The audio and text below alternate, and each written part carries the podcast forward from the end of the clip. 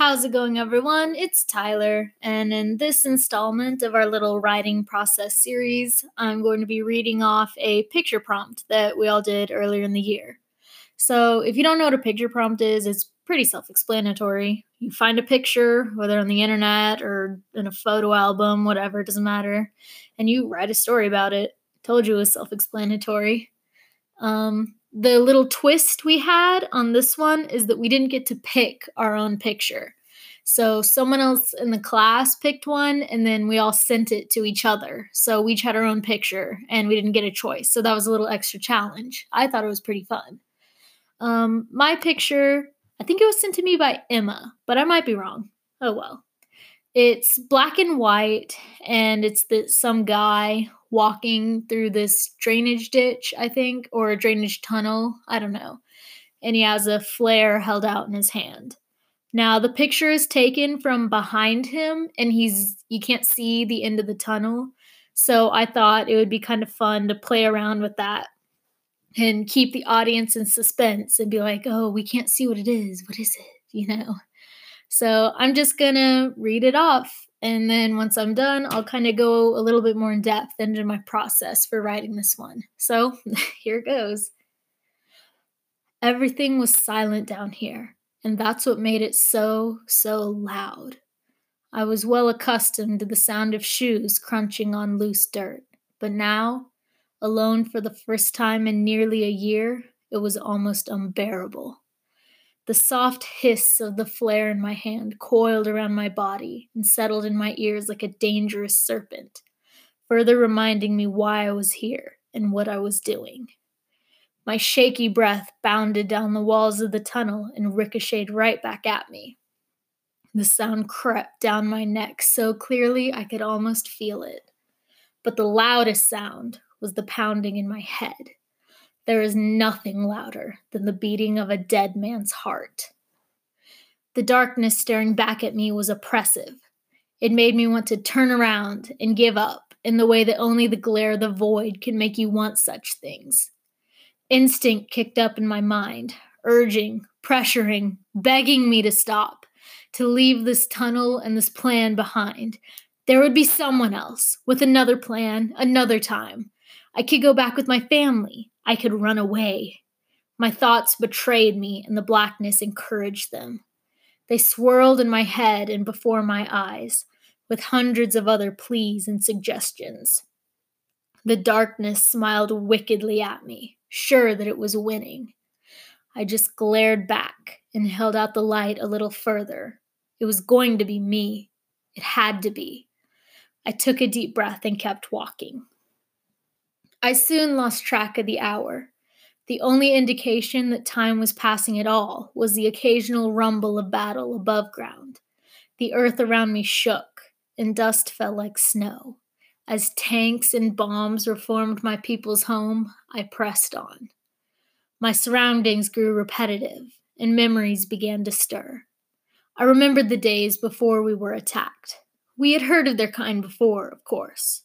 Who in the galaxy hadn't? Horror stories were carried in by the fleeing refugees of other planets. They're monstrous creatures with teeth as sharp as razors. To them, there is never a way to be too vicious. Blood is their glory, and glory is all they have eyes for. They take and they take and they take. If you have something that they want, nothing will stop them from getting it. Once they have your, their eyes set on you, you and your planet are as good as gone. Even the United Galactic Federation was powerless to stop them. They could warn us and provide refuge, but they didn't dare engage. It would have been suicide. Like fools, we never paid the warnings much heed. What could a race desperate for power and province want with a tiny planet like ours? We didn't produce illustrious gems or valuable raw material. Our population was simply in the millions. We were sure we were safe. We were wrong. When their first battle cruisers entered our atmosphere nearly a year ago, we received a transmission from the Federation. It simply read, Our condolences. Suddenly, the ground around me lurched and threw me to my knees. Dust filled my lungs, and I covered my mouth in a desperate attempt to keep from choking. I knew what that intense quaking meant. I had witnessed it too many times. The ground lurched again as our jets and defense planes continued to slam into the ground. The first time this happened was a scene burned forever into my mind. Enemy cannons locking on and firing into the air, always hitting their mark. The horrible, soul crushing shriek of metal turning molten in less than an instant. A rain of burning planes and debris and people like hellish tears falling from the sky, trees igniting and earth upturning as holes separated from wings and flew for the final time.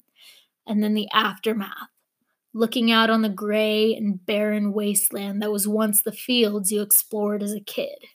A once thriving crop, now exchanged for hundreds of craters. The enemy a few miles advanced. When the shaking slowed, I got back on my feet we were losing. I needed to hurry. The first time I went through this tunnel, I didn't understand what I had found. I had simply been trying to escape the too tight bunker that so many of us were hiding out in. The bunker was built long ago. It was huge, designed to bear the populations of cities. There were countless turns and corridors, tiny spaces, and massive open pavilions. There were countless tunnels leading to things you weren't supposed to find, exactly like this one. I saw it, I was curious, and I entered. Now I know what it is that I found that day, and that's why I'm going back, and that's why I know I'll never be leaving. Finally, after what felt like hours, the tunnel I was walking through opened into a gaping cavern. The blackness here dwarfed the kind that was in the tunnel, my mind screamed even louder to turn back. This was the most literal form of a suicide mission, and every nerve in my body knew it. I reached to my side and ran my hand up the wall. After a few moments of fumbling, I hit a switch, and the cavern began to slowly flicker to life. The fact that these ancient bulbs still worked amazed me even now, but the dull light did nothing to calm me down.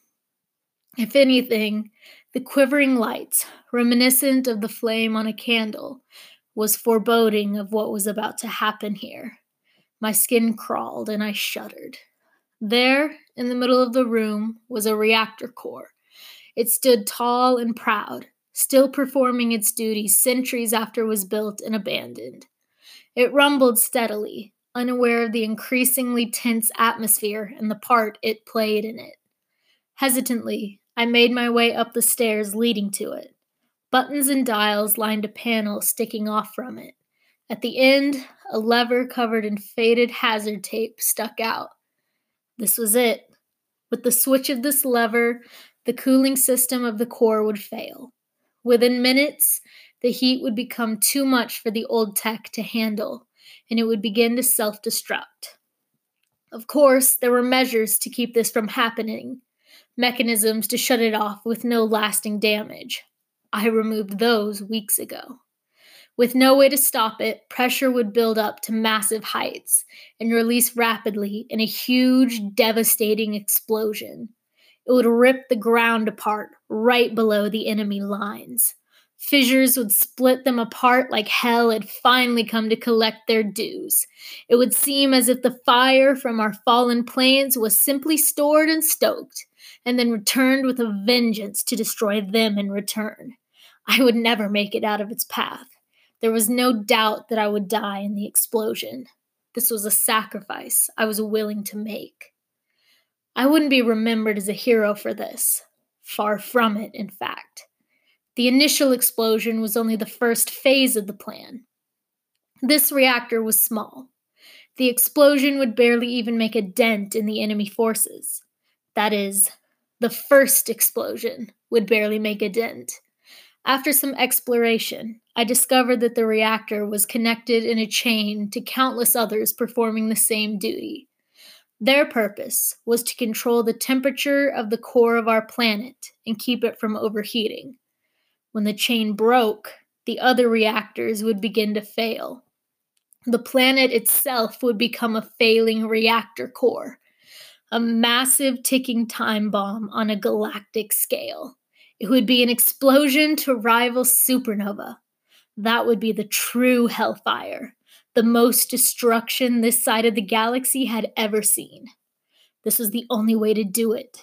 This was the only way to ensure that no more planets would suffer the way countless others had. All life on my planet would be destroyed, yes. But what is a million lives, a billion lives, in the face of the entire universe? A small sacrifice for the fate of so, so many others. Some would call it a noble sacrifice. Others would call me a monster. They'd say that I became the very thing I swore to destroy. But secretly, they'll be grateful. They will look to the stars and thank their gods that their planet wasn't next, that their children weren't next. The earth shook again. This was it. There was no more time. I closed my eyes and pulled the switch. All right, that was it. So I mentioned towards the beginning that the way the picture was taken, he was blocking the end of the tunnel and you couldn't quite see what was down it.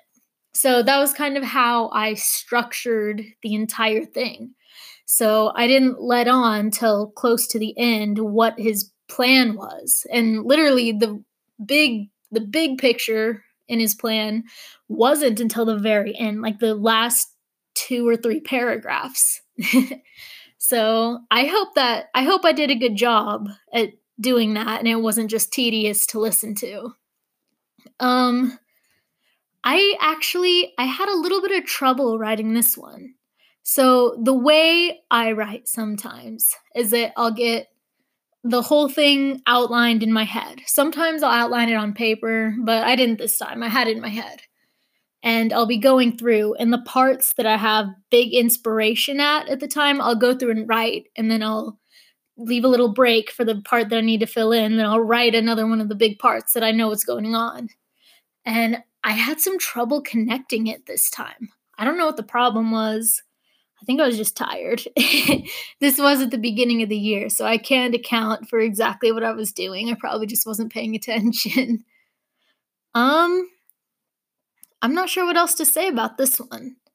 When I first looked at the picture, the very first thought that went through my head is like, okay, we're killing this character, honestly. So the whole thing was ramping up to killing him. So I think I achieved my goal pretty well even if he didn't technically die in scene, but it's implied. It's heavily implied that he died. And so did more people. a lot more people. Which brings me into another point. Kind of with this one, I wanted to give it kind of a moral twist. Like at the end, you have to decide for yourself oh, was it a noble sacrifice? like he said, or was he a monster? Like, is the sacrifice worth it to save the rest of the galaxy, or should you have tried to find a different way without killing so many innocents, you know? So I think I wanted the readers to try and kind of make that conclusion themselves. So, what do you guys think? You can tell me if you want. I would greatly appreciate it because I think most of the class said yeah, it was justified. But there were a couple others was like, uh, no, don't kill innocent people. So I'm interested to know what you guys thought. Um, I kind of I knew in my head that he was going to be going down this thing to blow something up for something like that when I started. But I didn't know what exactly the main antagonist was going to be. And I was just kind of writing it and letting my brain go wherever it wanted to go. And I got down to that part and was like, oh, I guess it's sci fi now. so that wasn't part of the plan. It just kind of happened, which that tends to happen when you're writing. You'll be going in a direction. It's like, all right, guess we're doing this now. And you just kind of have to go with it. But I think it turned out pretty well. I hope it made sense. I think it did. But Oh well. And yeah, I can't really think of anything else I need to say about this one. Although it was kind of tough to write, I did enjoy it. And I hope you guys enjoyed it too. So, thanks for listening, I guess. See you later. Sup, y'all? It is currently later. So I was listening to this recording back, cringing at the sound of my own voice, and I was like, oh yeah, there was totally a point I wanted to make.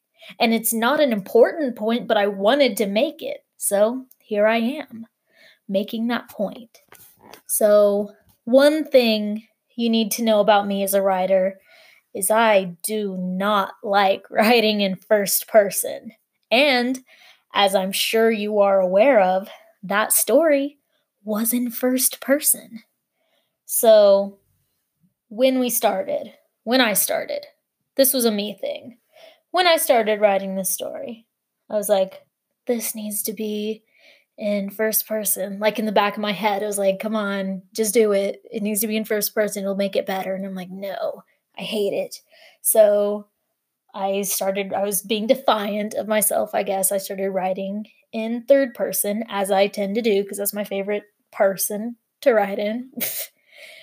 and I got not even a quarter of the way through. And I was like, okay, I was right the first time. This needs to be in first person. So I go back through. I was actually at work when this was happening, so it was double terrible. And I go back through and I change it all into first person. And sometimes when you're writing, you're not going to want to do it. Let's be real. Sometimes when you're writing, it's like, wow, I don't want to do this. But I, as I'm sure you can imagine, using first person, resigning myself to it, made this story come out a lot better. It made it seem much more like it was from the character's perspective, which it was. So I don't know why I thought I could fight it. And that's just something you have to learn to do go with the flow. As I mentioned earlier in the first recording, I was like, yeah, I was just writing and then it turned into sci fi. It was so weird, but it turned out good. So I was just writing and it turned into first person. and there's nothing wrong with not wanting to do something. Everyone gets demotivated about it. But the thing about writing is if you think it could be better, even if it's going to be harder, you need to not give up, not downplay yourself just because you don't want to put in more effort. Because I promise if you do what you think you need to do, it's going to be so much better. Even if it's a bit of a task, uh, a lot of a task, you don't like it, it will turn out better. And I think this one turned out a lot better. So I just had to put in more of my two cents. I had to put in my four cents and clear that up. So, uh, this time I will actually see y'all later. Bye.